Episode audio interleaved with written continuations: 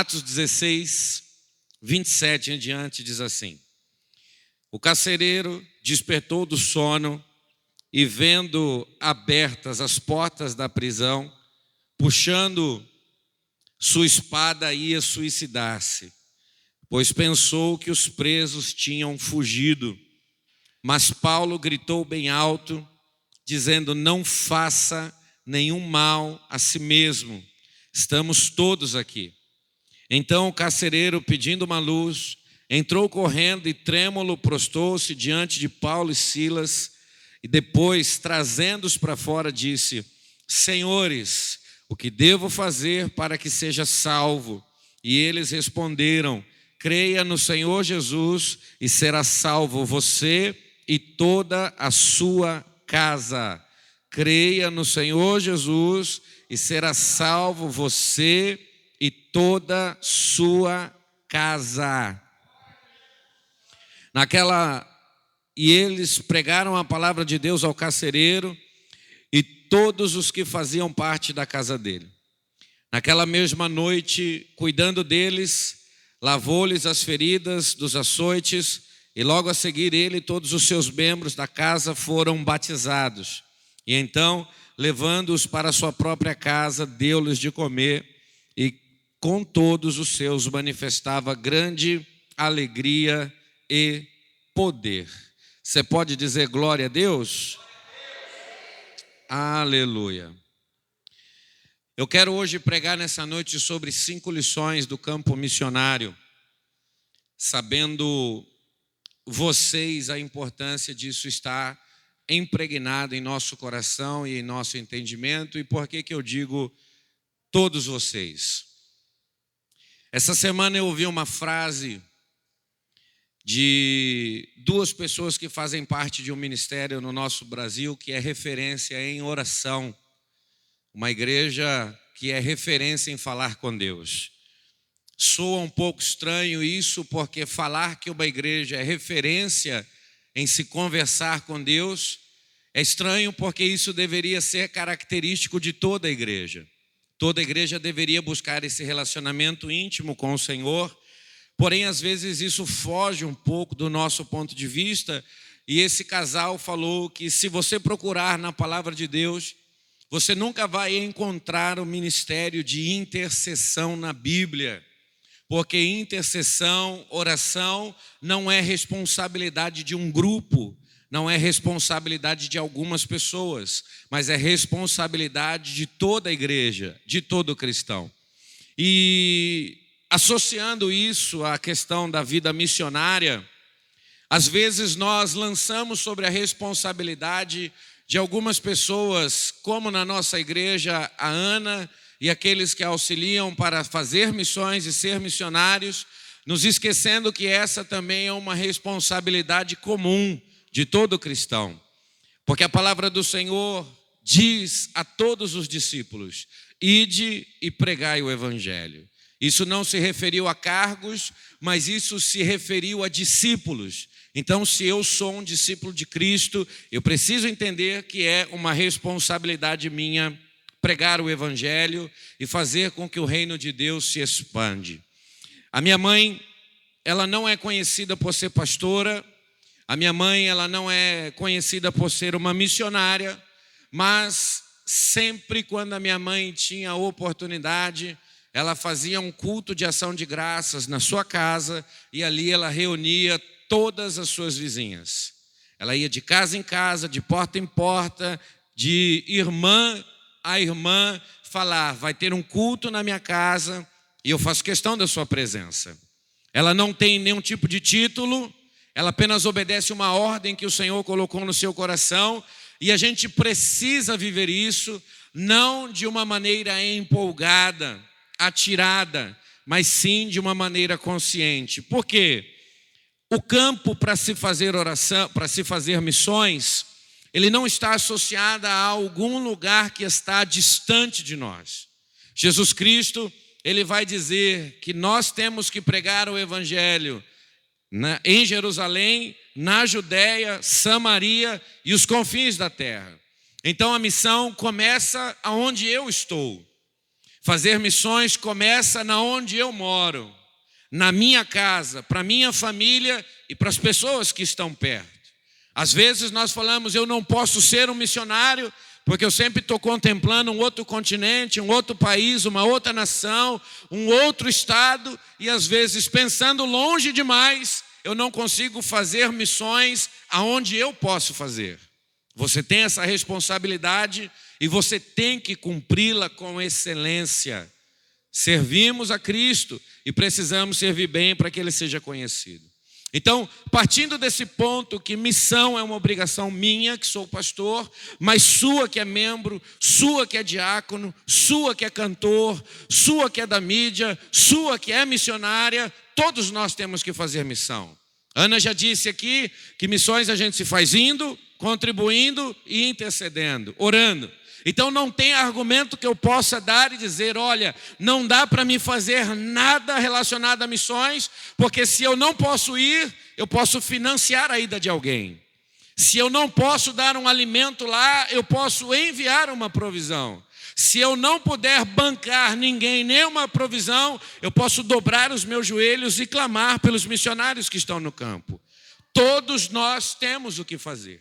Agora, eu quero usar esse texto muito conhecido de Atos 16 para a gente aprender 5 lições sobre o campo missionário hoje nessa noite. Todos vocês aqui conhecem que Paulo foi para uma cidade chamada Filipos ali, a glória do Senhor se manifestou, uma jovem que estava possuída pelo mal, ela foi liberta e ele foi trancado numa prisão com Paulo e Silas e ali um terremoto aconteceu, eles foram libertos, mas eu pego o resultado final, que é uma casa liberta, um homem salvo e todos batizados.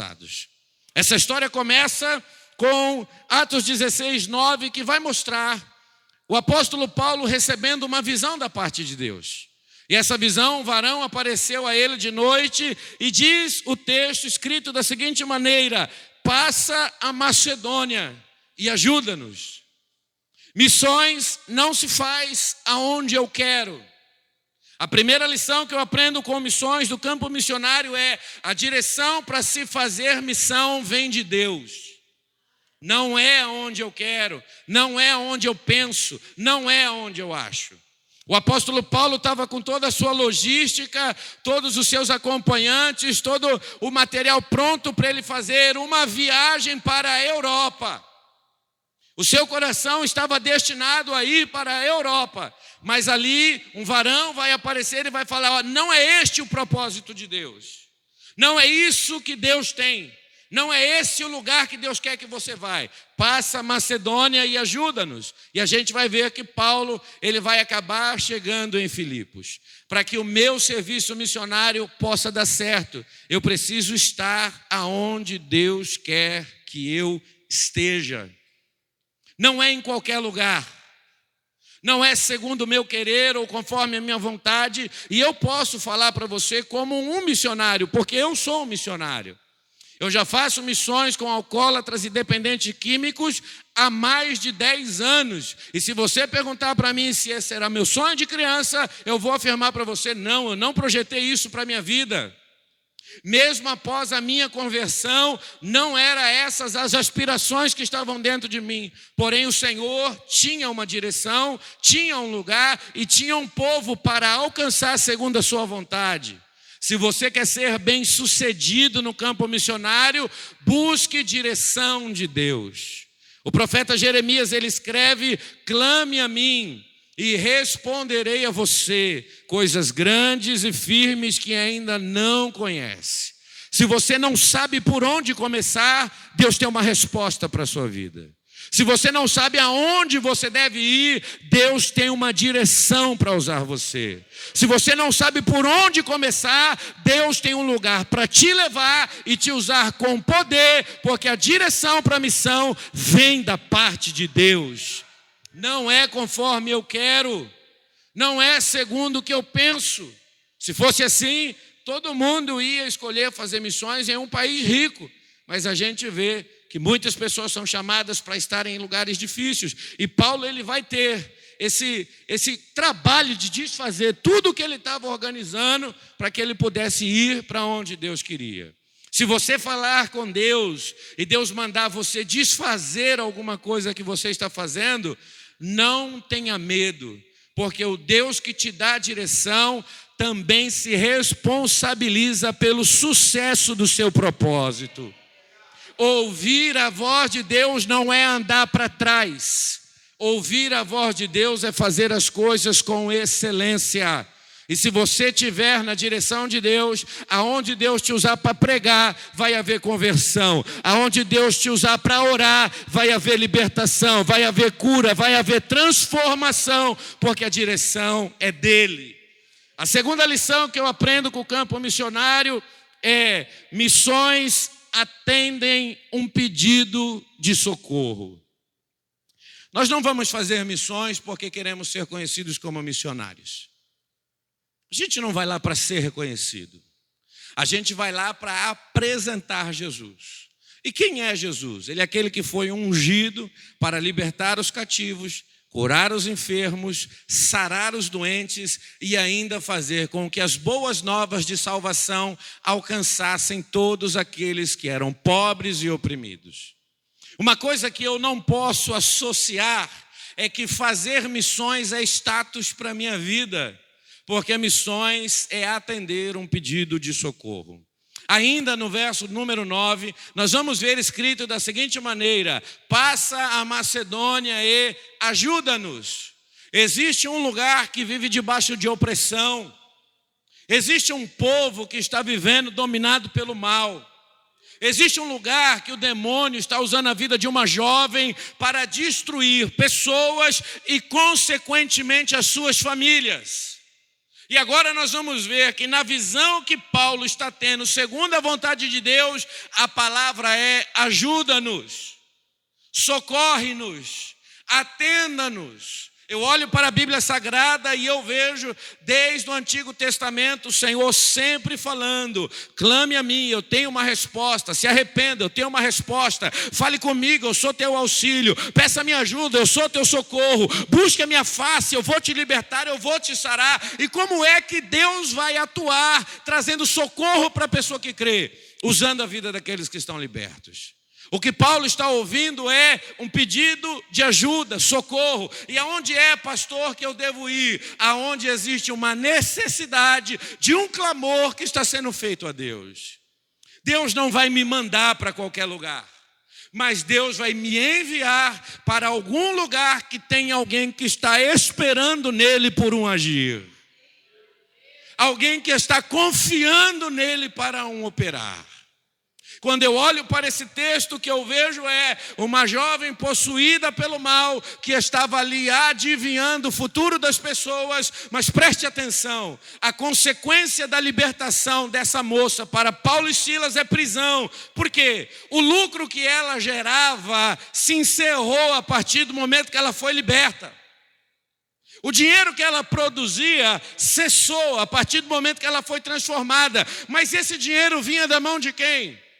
Esse dinheiro vinha da mão de pai de família, que trabalhava, mas não levava o sustento para casa. Esse dinheiro vinha da mão de mulheres que saíam para fazer um trabalho, muitas vezes cansativo, dolorido, castigante, mas que tinha uma única moeda, como a gente vê na Bíblia, deixando na mão dessa mulher para que ela pudesse adivinhar o futuro.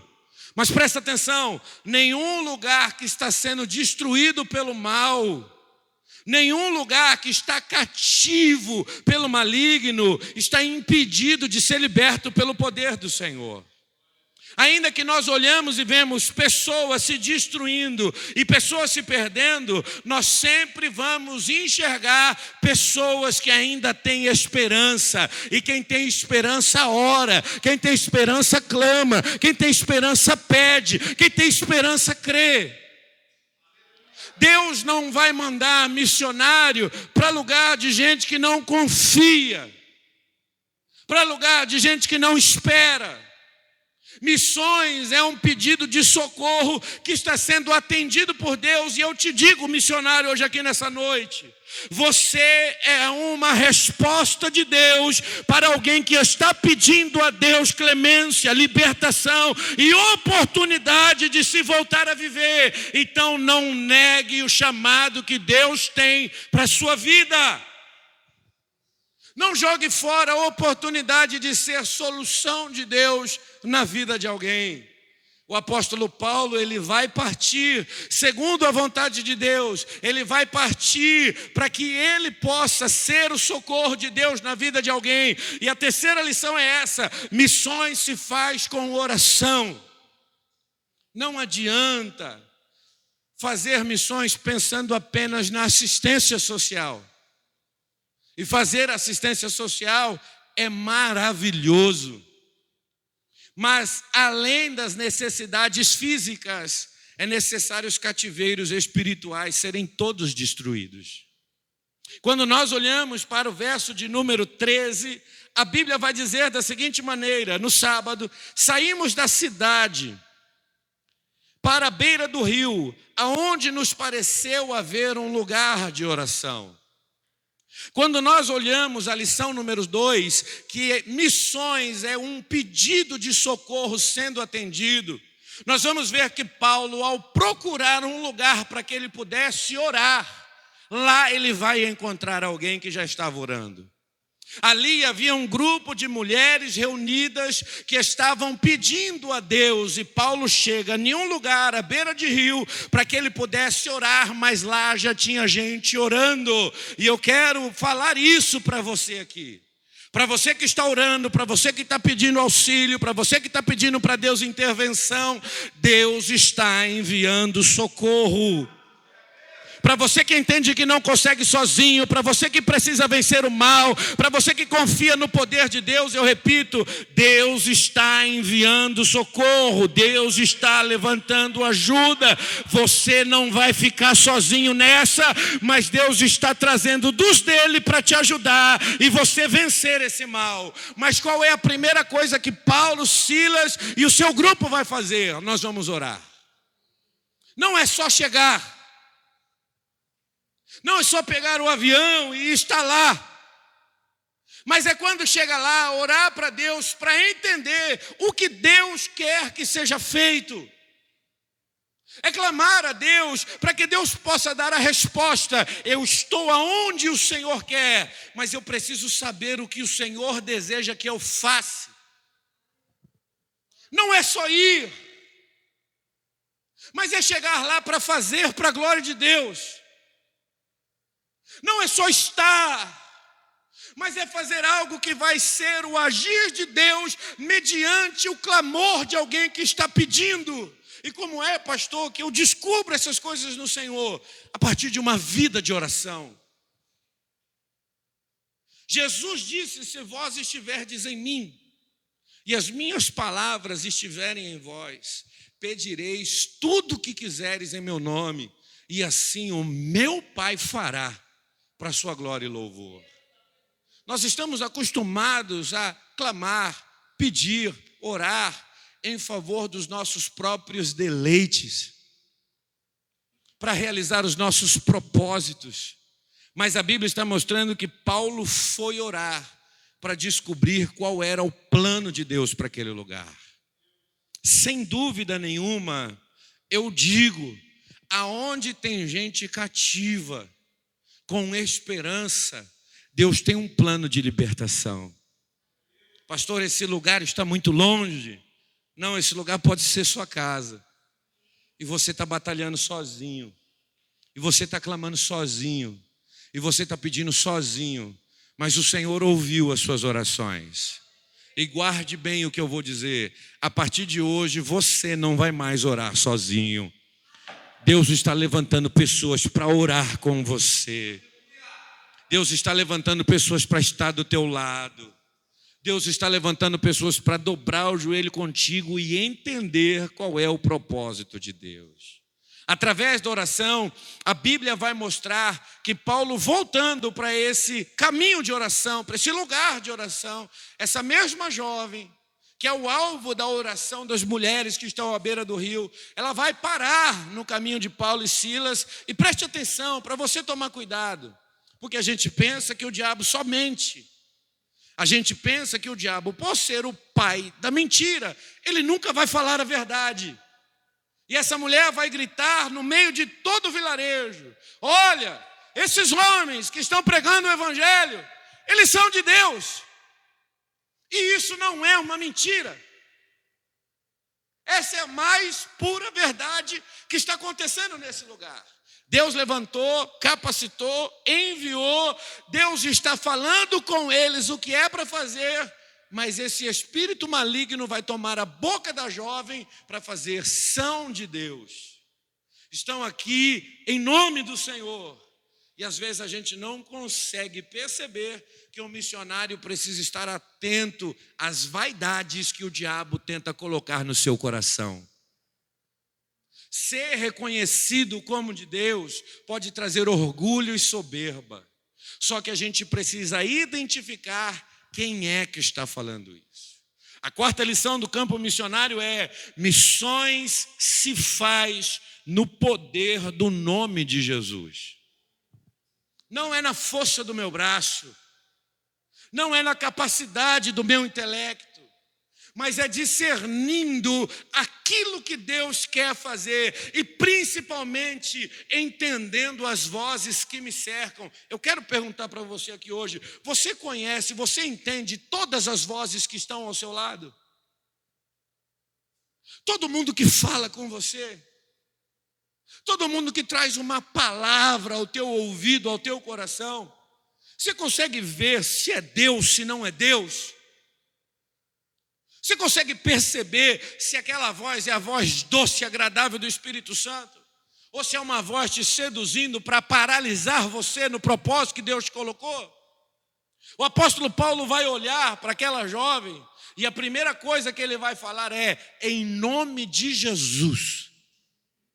Não é no nosso nome.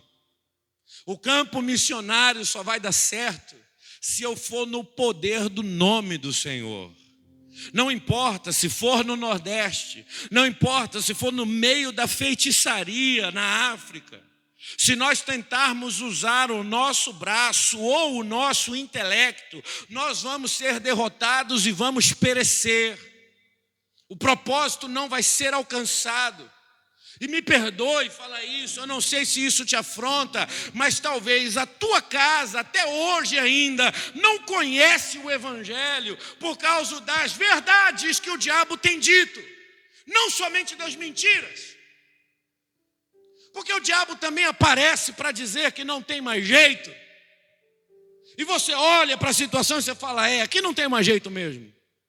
Que o diabo aparece na nossa vida para dizer: olha, você é demais. E às vezes nós ouvimos o próprio Cristo dizer: por que me chamas bom, sendo que bom é Deus? Talvez as coisas não estão acontecendo porque eu estou caindo nesses laços. Mas Paulo vai virar para aquela jovem, aonde ele podia se sentir envaidecido, soberbo, se orgulhar daquilo que era, e ele vai falar: em nome de Jesus, saia da vida dela agora. Missões se faz no poder do nome do Senhor. Pastor, quando é que eu uso o nome do Senhor? O mesmo apóstolo Paulo, ele vai escrever que o homem espiritual discerne todas as coisas. Tudo ele compreende, tudo ele entende, tudo ele conhece, tudo ele sabe. O próprio Senhor, ele vai dizer através de um dos seus profetas: o meu povo perece por falta de conhecimento. E qual que é a área da nossa vida que a gente menos se aplica? Conhecer. A gente menos se dedica a conhecer. A gente não se capacita a conhecer. A gente não se entrega ao conhecimento. A gente se entrega a um monte de coisas. A gente deseja um monte de coisas. Mas para que o nome do Senhor possa ser glorificado, eu preciso ter conhecimento de pelo menos quem meu Senhor é. Pelo menos do que meu Senhor faz. Pelo menos daquilo que o meu Senhor espera da minha vida. E como que eu sou essa pessoa espiritual? É me relacionando com Deus. Todo-Poderoso que disse que chegaria o tempo em que os verdadeiros, os autênticos adoradores se manifestariam em espírito e em verdade.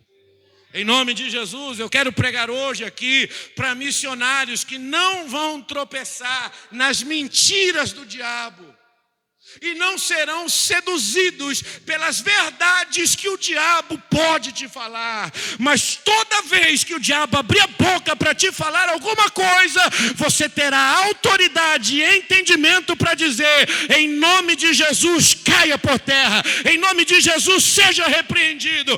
Em nome de Jesus, vá embora. Em nome de Jesus, eu te repreendo. O campo missionário se faz no poder do nome do Senhor.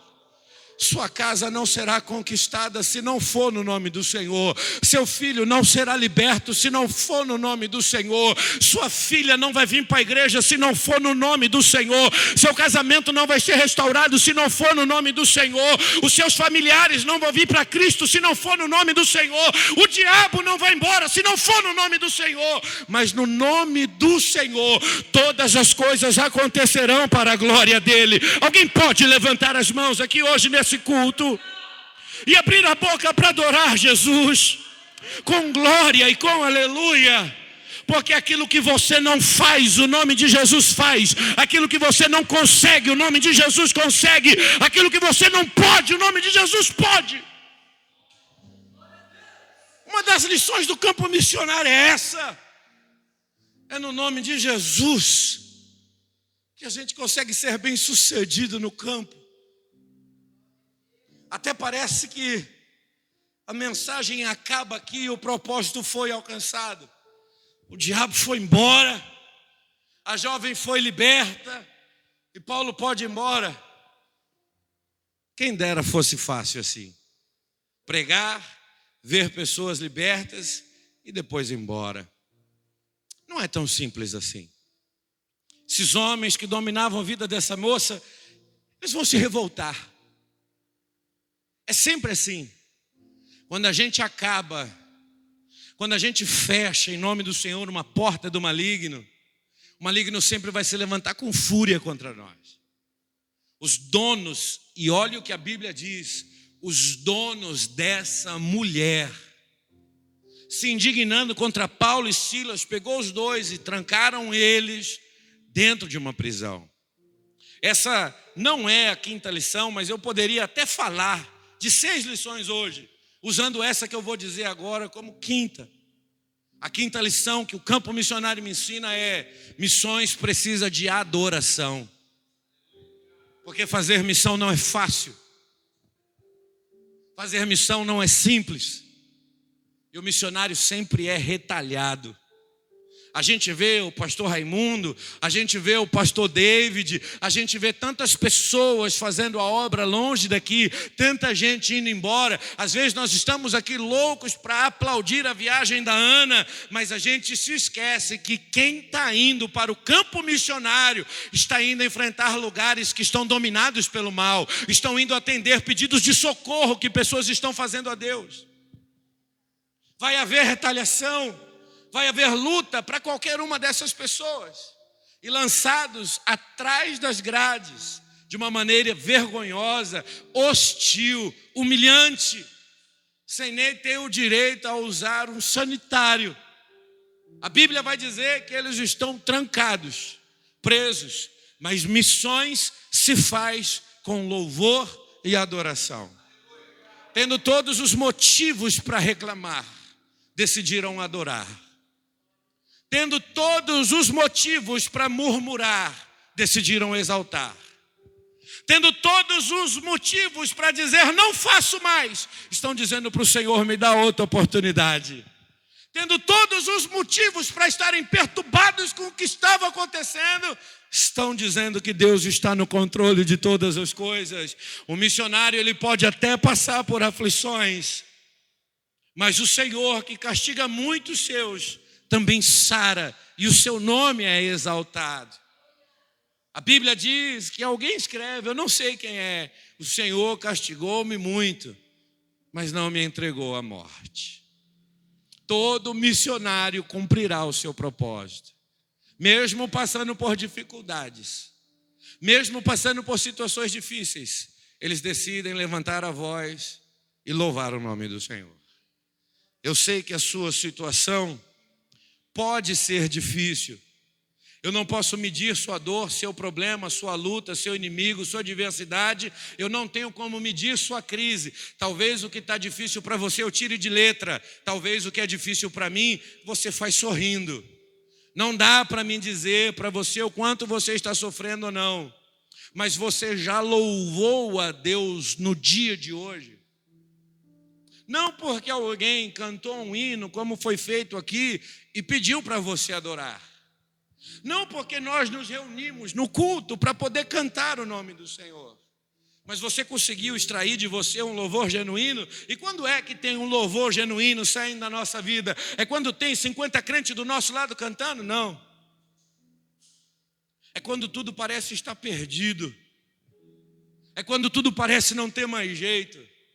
É quando eu olho para a minha vida e penso, a minha vida acabou, mas o morrer para mim é lucro.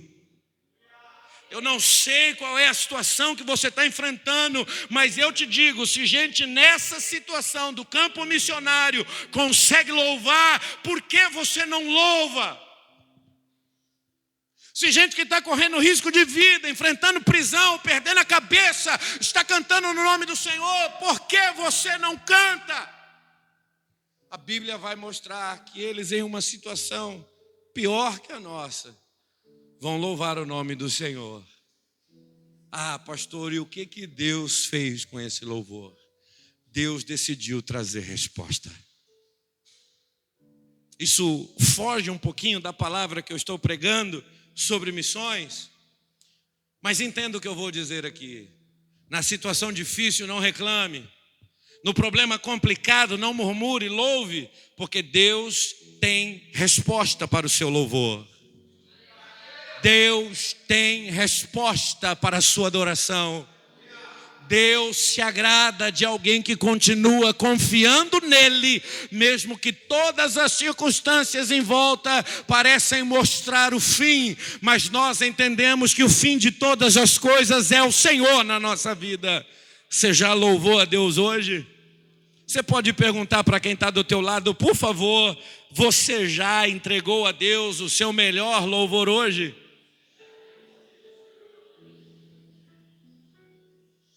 Pergunte para outra pessoa agora, você já entregou a Deus a sua maior adoração hoje? Porque talvez a terra não tremeu, as paredes não foram sacudidas, as cadeias não foram quebradas, porque você não conseguiu louvar. Mas a partir do momento que você louvar a Deus na situação difícil, a terra treme, Deus desce, as paredes chacoalham, as cadeias caem por terra, Ele é o Senhor. Tem coisa que permanece na nossa vida porque nós não conseguimos dar a elas a resposta certa. E para minha adversidade, eu mostro que existe um Deus no controle. Para minha situação difícil, eu mostro que tem um Deus assentado no trono. E para causa impossível, eu mostro que meu Deus se levanta em meu favor para atender o meu clamor. Aleluia. A cadeia estremeceu, a prisão se moveu, as correntes cristãs quebraram, mas tinha um homem que era alvo de Cristo nessa prisão. Um carcereiro que bateu, castigou, humilhou. E o que a gente faz, pastor, com quem humilha a gente? A gente prega o evangelho. O que a gente faz, pastor, com quem nos dá pedrada? A gente prega o evangelho. O que a gente faz, pastor, com quem nos abandona? A gente prega o evangelho. E a gente sabe que vai voltar e o que a gente faz? A gente prega de novo. Paulo está pregando o evangelho para um homem que, há poucos minutos atrás, antes de um terremoto, queria colocar a espada e arrancar a sua vida.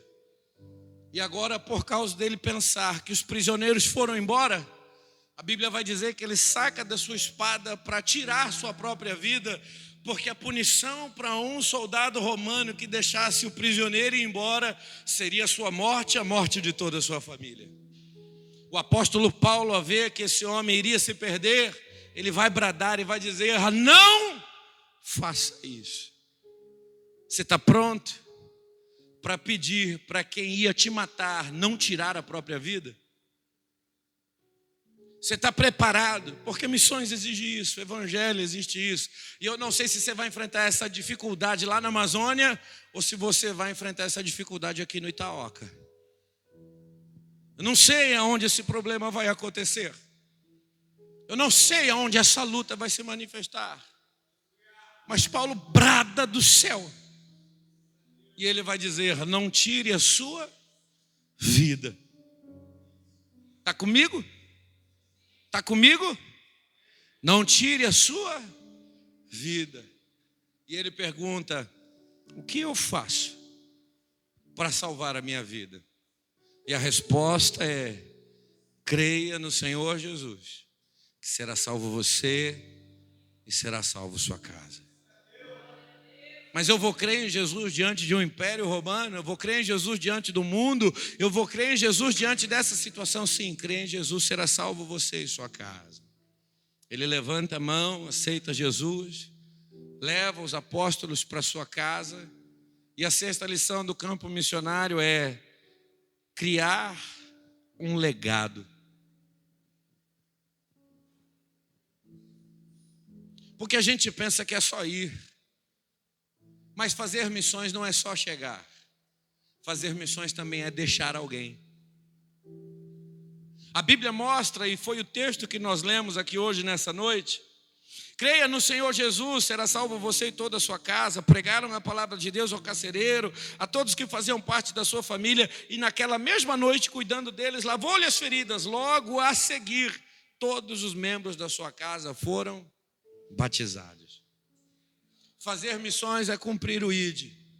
Ide, pregai o evangelho a toda criatura, batizando-as em nome do Pai, do Filho e do Espírito Santo. Fazer missões é fazer uma obra completa e deixar um legado. Por que pensamos somente em nós? Por que pensamos somente na nossa posição? Porque pensamos somente no nosso talento, no nosso dom. Eu tenho alegria, irmãos, e eu tenho essa alegria dentro de mim. Graças a Deus, eu fui chamado para preparar pessoas. E grande parte dessas pessoas que eu preparei, alguns deles ocuparam até o lugar que eu ocupava.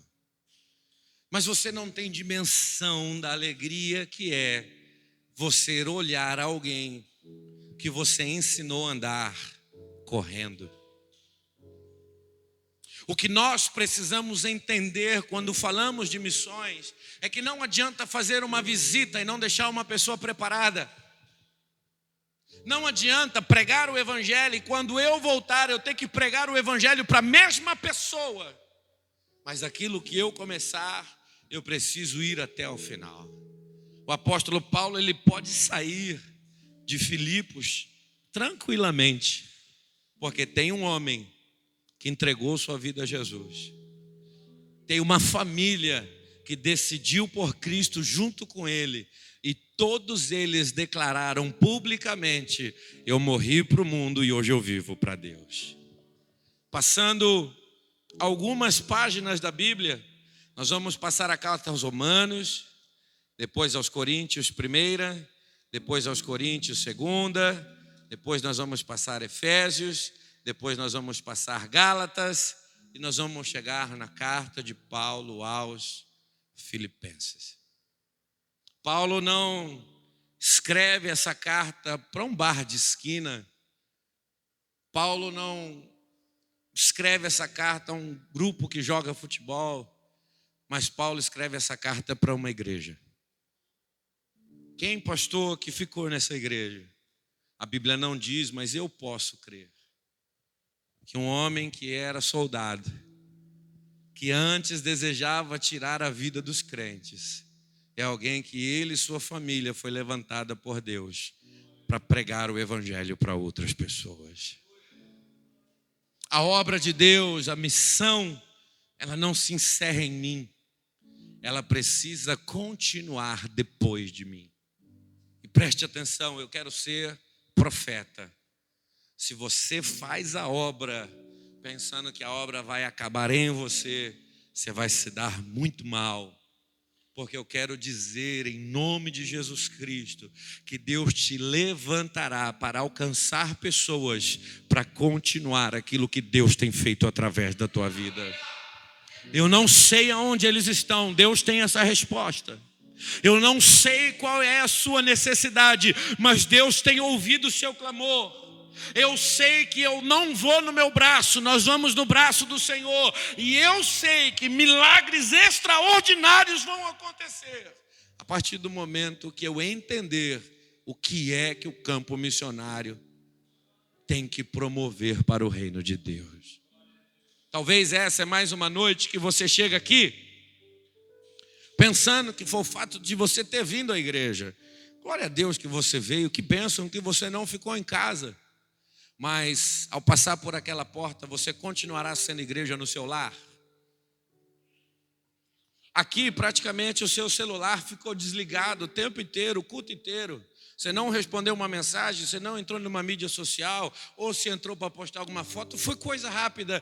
Mas quando você chegar na sua casa, isso aqui tirará a tua atenção das coisas de Deus? Porque talvez é lá que você foi chamado para fazer missões.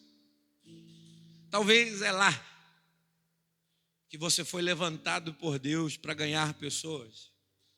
Existe uma história, eu espero contar ela direito aqui, que o Senhor chamou 3 homens, um grande contador, um grande imobiliário e um grande escritor, à sua presença. E o grande contador virou para Deus e falou: Senhor, eu dediquei a minha carreira inteira a fazer a contabilidade da tua casa e consegui fazer multiplicar milhares de vezes o dinheiro que entrou na tua casa para a gente alcançar pessoas. Ali, o imobiliário chegou e falou: olha, eu construí templos enormes para o teu povo te adorar, para o teu povo te louvar, para o teu povo te engrandecer. Chegou aquele que era o grande escritor e falou: olha, eu publiquei tantos artigos, eu escrevi tantos livros, tantas pessoas leram sobre ti. E aí chega uma mãe simples diante do Senhor e o Senhor pergunta para ela: e você, mulher, o que você fez? E ela fala: Senhor, me perdoe, mas eu só consegui cuidar dos meus 3 filhos em ensinar a tua palavra a eles. Ali o Senhor vira para ela e fala: grande foi a tua obra, mulher, porque através dos teus filhos eu alcancei milhões de pessoas. Dentro da tua casa pode ter um tesouro, no meio da tua família pode ter um profeta, mas antes dele surgir, Deus quer usar você para capacitá-lo, você para instruí-lo. E eu pergunto, o campo missionário nos ensina. Você tem compreendido o que Deus tem para você? E o que Deus tem para o lugar que você está? Ou para o lugar que você tem que ir? A única coisa que eu falo para Deus: Senhor, não importa se o homem me aprova ou me reprova. A única coisa que eu quero fazer é te servir com excelência e ser aprovado ao Senhor. O apóstolo Paulo, escrevendo a Timóteo, seu filho na fé, condições para ele ser um bom obreiro, Paulo escreve assim: procura apresentar-te aprovado a Deus, que não tenha nada do que se envergonhar.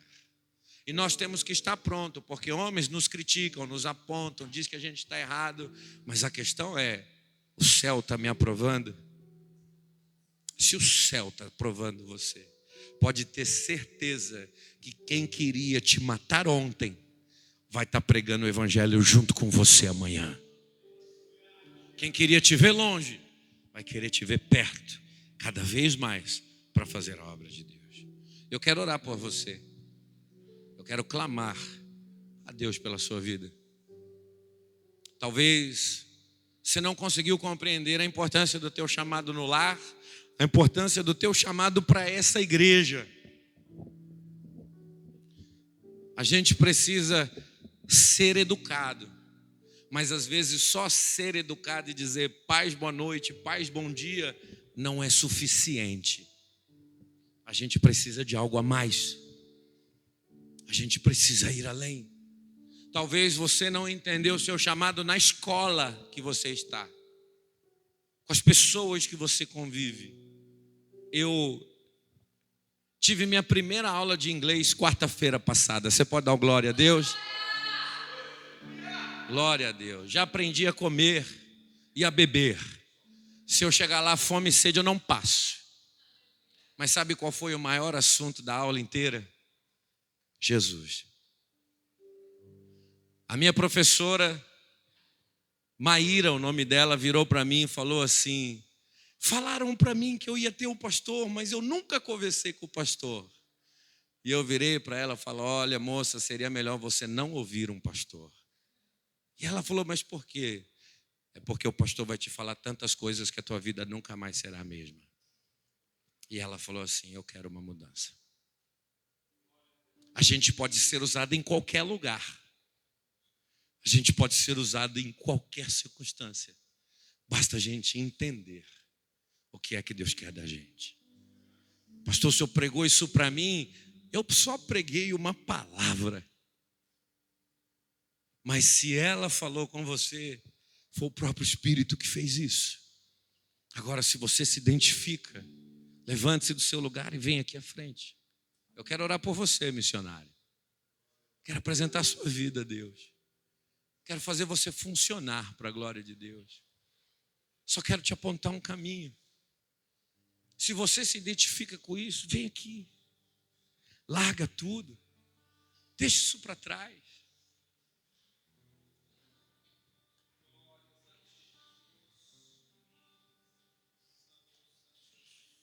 A gente fala tanto,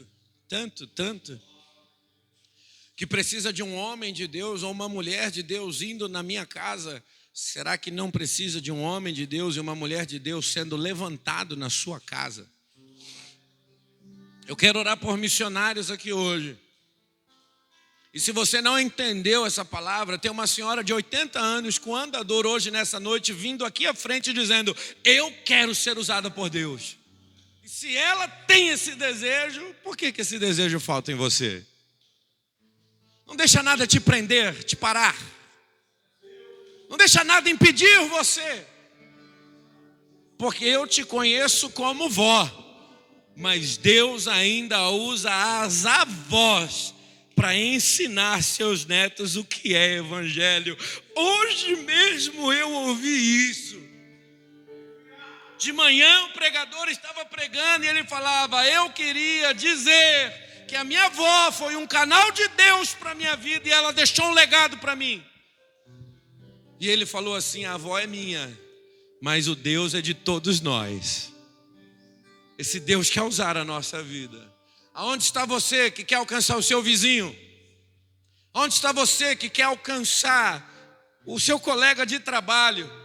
Você vai ficar aí na sua cadeira incapacitado? Está te faltando oportunidade? Crie essa oportunidade hoje. Mostre para Deus que você é a pessoa que Deus pode usar. Eu quero orar pela sua vida, não importa a sua idade. Por favor, Edivaldo, Sabrina, dá um passinho para frente. Tem mais gente que precisa estar aqui hoje.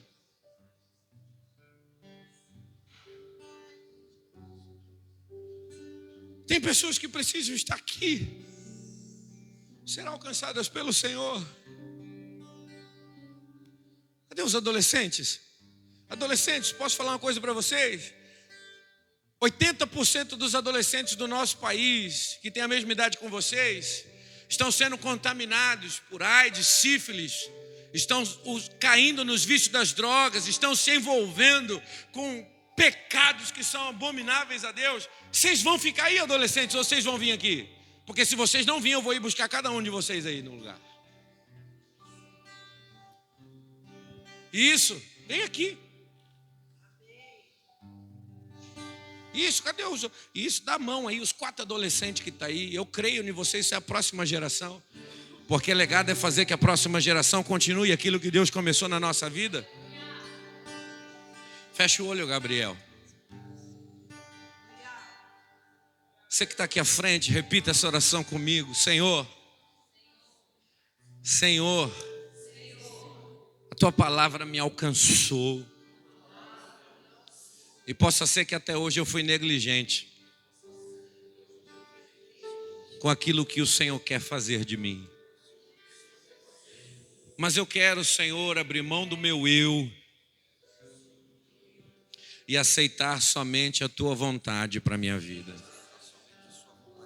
Eu me disponho, Senhor, a ser usado por Ti em qualquer lugar e em qualquer circunstância.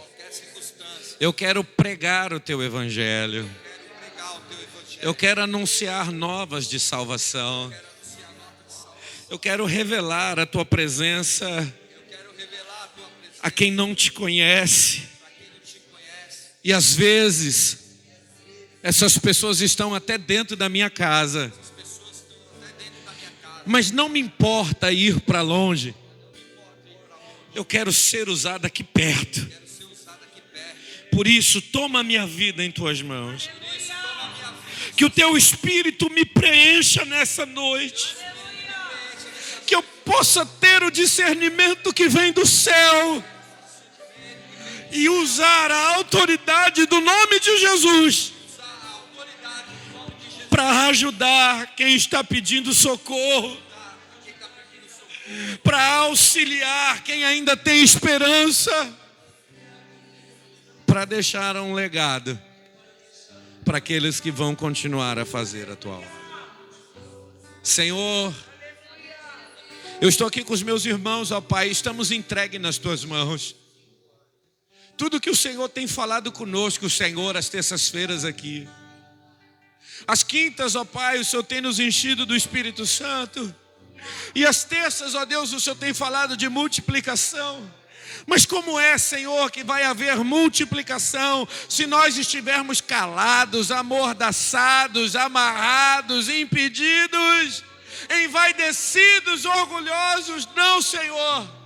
Nós queremos abrir mão, Senhor, do nosso eu. Nós queremos, ó Deus, abrir mão, Senhor amado, de todo tipo de covardia, de paralisia, de coisas que nos impedem de fazer a Tua obra. E nós queremos, Senhor, viver tudo aquilo que o Senhor tem para nós, pregando o Teu evangelho a todo aquele que precisa ouvir a Tua voz. Nós oramos no nome de Jesus. Você consegue dar a mão para quem está aí do teu lado?